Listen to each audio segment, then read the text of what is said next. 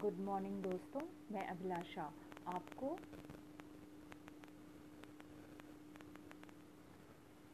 आज एक motivational story बताने जा रही हूँ।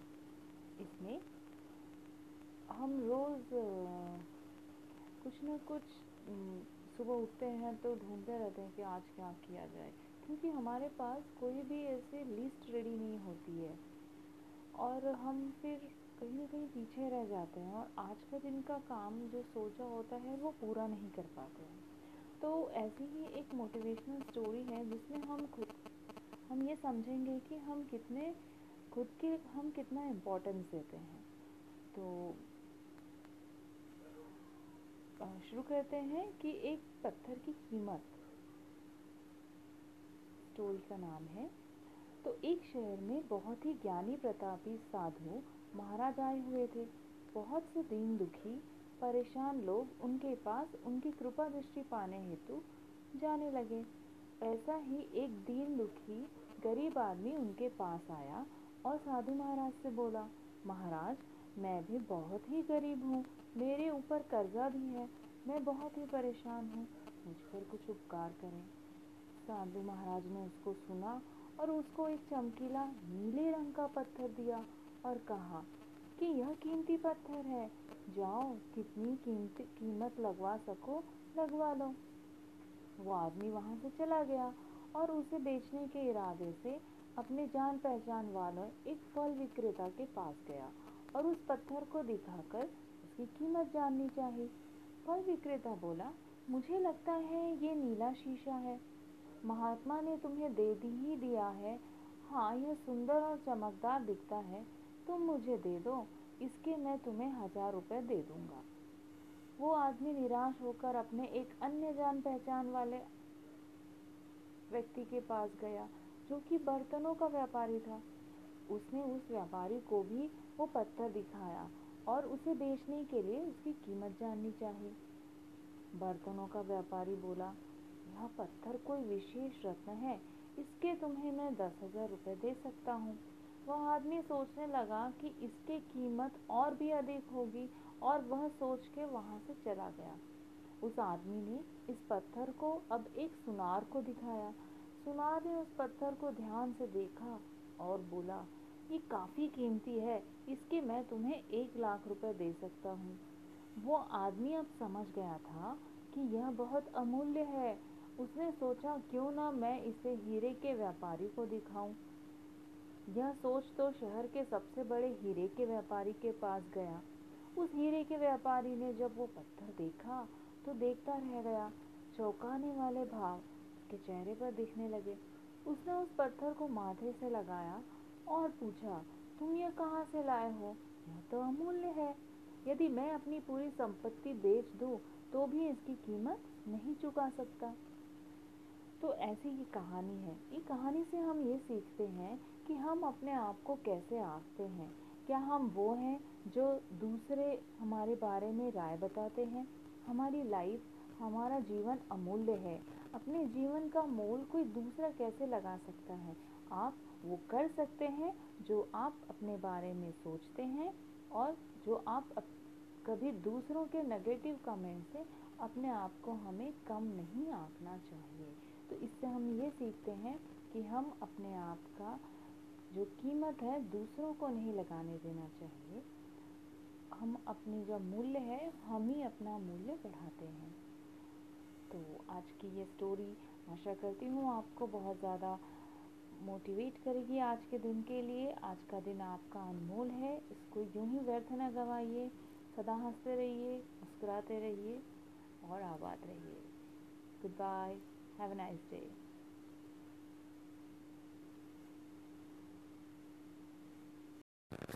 अक्सर हम सोचते हैं कि एक अकेला मैं कैसे किसी को बदल सकता हूँ?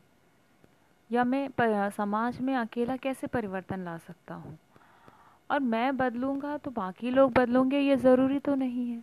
पर यह सोच आ, सही नहीं है क्योंकि एक अकेला ही अपने आप में परिवर्तन लाकर दूसरों को परिवर्तित कर सकता है, दूसरों के स्वभाव में परिवर्तित कर सकता है।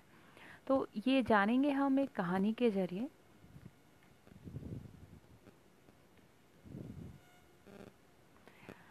लंदन का वॉलवर्ट नामक एक कस्बा था।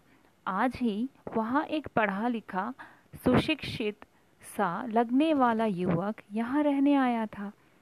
कस्बे के निवासी भी उसे आश्चर्य की निगाहों से देख रहे थे। भला यह यहाँ क्यों आया? इस समूचे आश्चर्य और सभी के भौचक्के होने का कारण वॉलवर्थ के निवासियों का पतित जीवन था, जिसके कारण समूची बस्ती इस कदर बदनाम हो चुकी थी कि भूल से भी कोई उधर जाने का साहस न करता था। इन निवासियों में थोड़े से मजदूर थे। बाकी चोरी जेबकटी से अपनी रोजी चलाते थे। बात बात में किसी की हत्या कर देना सामान्य सी बात थी। नोच खसोट कर जो भी कमाते, वह शराब घर में चला जाता। बचा खुचा बर्बाद करने के लिए वैश्या घर जुआ घर भरपूर थे। इनके बीच में किसी सभ्य सुशिक्षित का प्रवेश आश्चर्यजनक तो था ही। धीरे धीरे लोग उनके पास जाने लगे। पास आते हँसते मज़ाक उड़ाते। उनके हंसने के साथ वह भी खूब हंसता। अब उसके बच्चों पर ध्यान केंद्रित किया। स्वास्थ्य और शिक्षा यही मुख्य मुद्दे थे। सारा दिन इसी में खपता।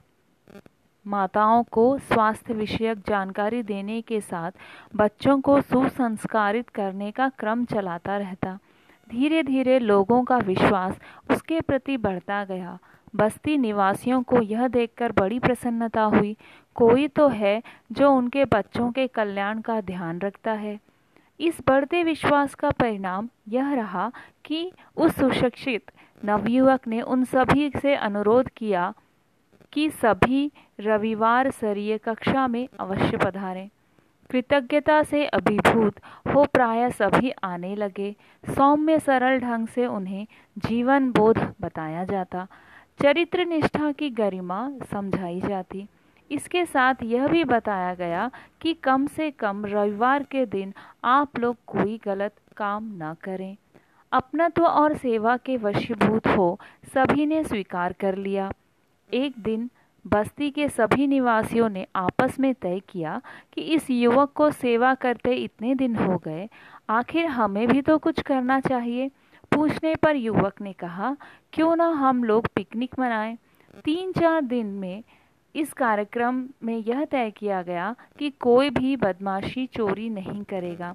उन लोगों की ज़िंदगी का यह पहला अवसर था जब चार दिन बिना किसी अपराध के कटे। इसके बाद तो परिवर्तन शुरू हो गया। अपराध की जगह लोगों ने श्रम को अपनाया।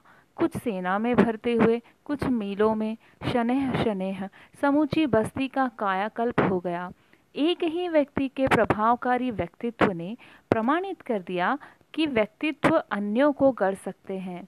इस प्रभावकारी व्यक्तित्व के स्वामी थे सी एफ़ एंड्रयूज जिन्होंने कैम्ब्रिज विश्वविद्यालय से अपनी शिक्षा समाप्त करने के बाद समाज सेवा को अपना कार्यक्षेत्र चुना। वॉलवर्थ निवासियों के बदले जीवन को लोग हतपद्र ही देखते और स्वीकारते कि एक ही किंतु सेवा परायण, आदर्शों का धनी, अनेकों का जीवन बदलने में सक्षम है। श्री एंड्रयूज कहा करते थे, बुराइयाँ हैं आदमी और समाज बुरा है। इसका रोना रोने की जगह यदि उनको परिवर्तित करने, नए ढंग से गढ़ने, नया रूप देने के प्रयत्न में जुट पड़ा जाए तो एक बस्ती ही क्यों? पूरे समाज का कायाकल्प संभव है। दीन बंधु एंड्रयूज के विचार आज भी सामयिक हैं और तदनुरूप आचरण के लिए हम सभी को पुकारते हैं। तो देखा आपने कि किस तरह एक व्यक्ति का, व्यक्तित्व कितने लोगों को सही राह पर ले जा सकता है। ये कोई जादू से तो नहीं हुआ, पर धीरे धीरे धीरे कोशिश करने से चीज़ें सफल होती हैं। थैंक यू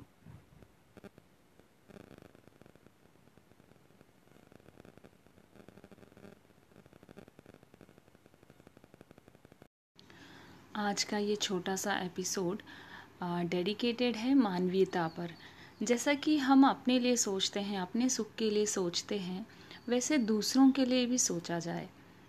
तो उसे एक छोटे से कहानी के रूप में प्रस्तुत करना चाहती हूँ।